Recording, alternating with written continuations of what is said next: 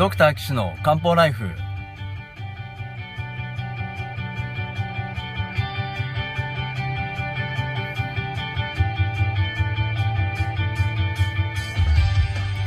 ポッドキャストドクター岸の漢方ライフは医師である岸大二郎がリスナーの皆様から寄せられた体の悩みを中医学をもとにした漢方薬や鍼灸治療の知識で解決するお手伝いをする番組です。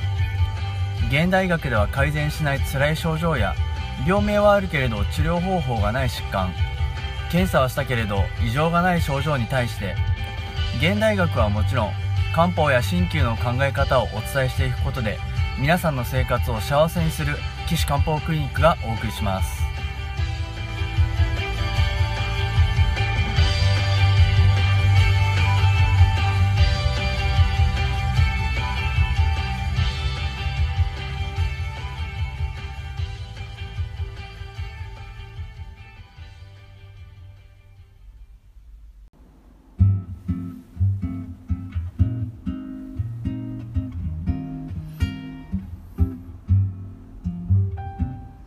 こんにちは。ドクター岸の漢方ライフ岸漢方クリニックの岸大二郎です。さて、えー、前回はですね、えー、潰瘍性大腸炎の治療についてちょっと漢方治療の話が長引いてしまったので今回もうちょっとね、あのー、この人のことで、えー、漢方治療どうするかっていうことね治療は本を求めるってね前回お話ししましたけどあのー、大元はねなんでこの人潰瘍性大腸炎なんですか？まあ、本を治療するにはどうしたらいいのかなっていうことについてちょっと考えながらお話ししたいと思いますが、えー、ちょっともう一回ですねあのこの人にある症状をまとめたいと思うんですけれども、まあ、やっぱりその、えー、たまに便が緩いとか腹痛があるとか便の匂いが強いとかあの排便の時にヒリヒリするっていうのがあるのでこれはあの大腸に熱がありますね。で書いてないんですけど便はどんな形状なんですかね？しっかり形があるのかデローンとしてこうべちゃーってした感じなのかどっちかなっていう気がします。多分べちゃっていう感じなんじゃないかな。って勝手にちょっと想像してるんですけど。便秘はないんで硬くなることはないと思うんですよね。でうん便のことは何か書いてあるかな。えー、ああ下痢しやすいって書いてあるんですね。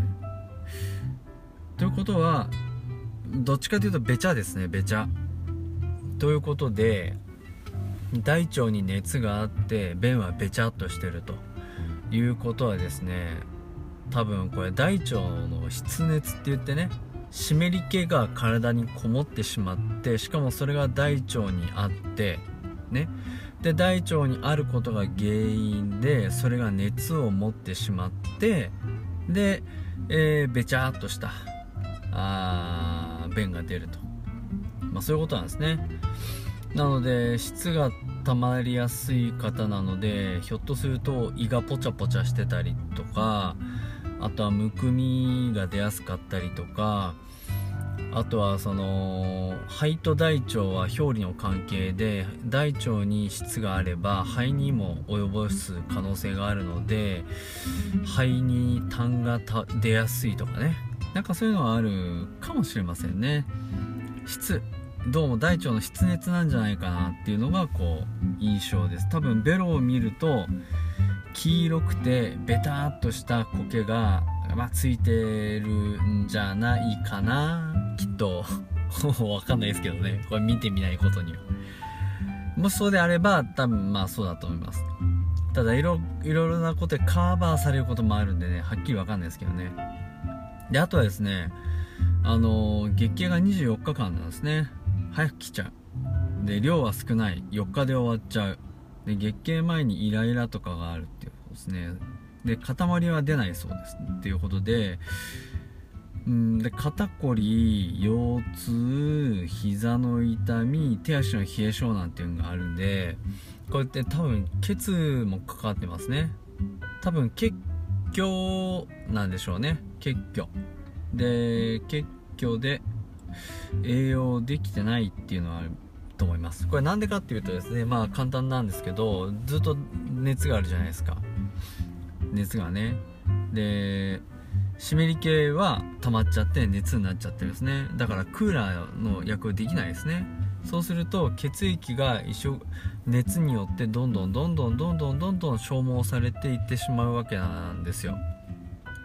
なので血が減ってく。ね。熱によって血が消耗されてく枯れていくっていう状態がねこう現れてくるんですね。で血液っていうのはあのー、えー、っと心臓が司ってます。ね。まあこれ大体西洋医学と大体一緒なんでえっと血を巡らせるのはあのー、心臓の働きですよね。でえー、溜めておくのは肝臓なんですね、まあ、これも現代医学と似てますね。で肝臓で血が溜まっているべきなんですけど熱でどんどん消耗されちゃうと血が減ってきてしまう。そうすると体を冷やせない。ね。冷やせないっていうこともあって余計に大腸の熱がこもってってそれを取り除くことができないよって感じなんですね。でしかも熱がこもってて血が少ないとですね多分この人書いてないですけど夢をいっぱい見たりとか眠りが浅いとかなんか寝ても疲れてが取れないとかね。多分そういうことがあるんじゃないかな。どうかな書いてないんで分かんないですけどね。これはあのちょっと肝のね症状なんですね。月経前に頭痛やイライラ吐き気があるっていうのはこれ多分肝でしょうねきっとね。なので肝結虚になってくると。これ進むとどんどん心結虚になってきちゃうなっていう印象があるんで今のうちに血も補って巡りよくしないとダメかなっていう印象があります。いいっすかね？結虚。えー、えー、大腸湿熱。結虚どこにあるのかな？肝かな？うん肝結虚なんですかね。五臓六腑でいくとね。うーんちょっと症状をもっとね質問で聞けばいいですけどね。えー、結虚になりやすいのは肝臓。まああとはまあ心臓もそうですし精神症状が出やすいですよね。そうするとね。集中できないとか物忘れにしちゃうとかね。えー、まあしかも出血もしてますからね。結虚になりやすいですよねやっぱりね。そう思うと結局まあ、漢方のね、まあ、今の状態で漢方治療するんであれば大腸の湿熱を取りながら乾かしながら熱を取ってで結虚を補ってえー、行く治療をまずやるべきですね。わかります？で湿熱の場所は下昇上中下で言えば下昇下の方にあるので下昇の湿熱を取るべきですね。上昇じゃないですね。なので下昇の熱は質はおしっこで出す。ね。おしっこで熱を取りながら出すべきなのであの熱を取りながらおしっこで質を取っていってっていう治療ていく必要がありそうだと。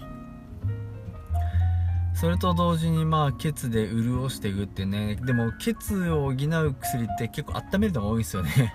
このちょっとね相反する組み合わせをどうにするかっていうところでね。いろいろこう考えなければいけないんですけど。じゃあっていうんで大腸の熱を取るのにあそっか針すればいいじゃ加えればいいじゃんっていうのもありますよね。これね組み合わせとしてはま当然ありえますね。で大大腸の経絡とか肺の経絡を使ってですねあのー、ま場合によっては両方を使って熱を取ったりとかね下症の熱を取るツボを使ったりとか下に引っ張ってねこう取ってあげたりとかっていう治療をするといいんじゃないかな。で熱を取る方は針をどんどんやってって血を補う方は漢方をどんどん飲んでってっていうやり方もまあまあまあそうですね。熱を取るのも漢方でいいと思いますけどね。うん。乾かしてくれるしね。うん。いいんじゃないかな。そういう鍼灸と漢方両方で治療するっていうのはねもう全然ありですね。まあ僕日頃やってますしね。あの特に痛みなんかはあの針の方がすごく効果出やすいんでね。あの付け加えてその痛みの原因になっているところは漢方治療を付け加えていってこれダブルで良くしていくっていうね。そうすると、まあ、多分針治療、まあ、針治療の腕もあります。腕もあるのでちょっとあの僕も一生懸命精進しないといけないんですけどまああの針だけで治療するとか漢方だけで治療するよりもね数段良くなるんじゃないかなと思ってます。僕もあの、えー、栃木県のですね足利にありますあの僕の針の師匠の治療院でですねあの漢方診療の相談やってるんですね。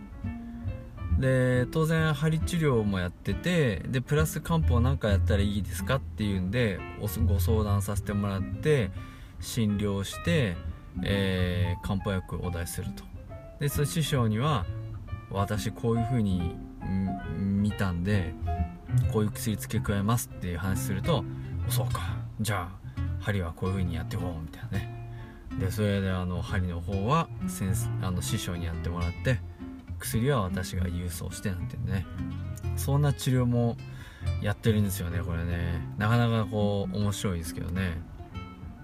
結構アトピーの人とかねあの、イライラとか熱でかゆいとかっていうとこは針がすごいいいしで血を消耗しちゃってるとこは漢方薬を補ってったらすごいいいしダブルで良くなったりとかね。あのー、すごくいいですね。うん。いややっぱりこの針と漢方の融合っていうのはですねなかなか日本でやるのは難しいんですけどもまあやってるところはねたくさんあると思いますけどねまあ私のところでしたらあいろいろ治療のお手伝いできますので是非あのあのー、お悩みの方はですねご相談ください、まあ、ご相談はですね私のホームページからあやっていただければいいと思いますので、えー、URL をお伝えします。えー、URL は高崎漢方人道 .com です。takasaki-kanpo. 人道 .com です。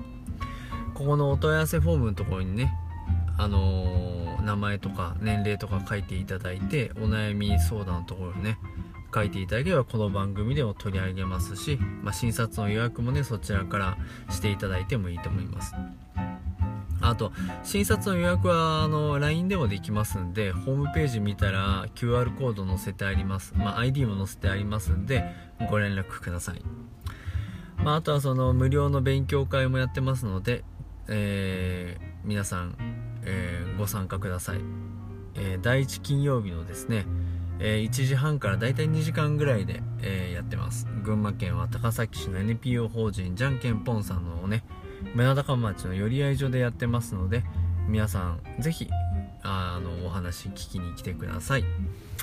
ということで、えー、今回3回にわたってですね潰瘍性大腸炎の方のお悩みをですねお話しさせてもらいましたが結局この人質が溜まりやすいんですね。なので多分今回の治療をやったら質が溜まりにくいようになんで何が原因で質が溜まりやすいのかをよーく判断して、えー、質が溜まりにくくしていけば潰瘍性大腸炎はもう大丈夫でしょうと思います。ということで皆さんまた次回お会いしましょう。さようなら。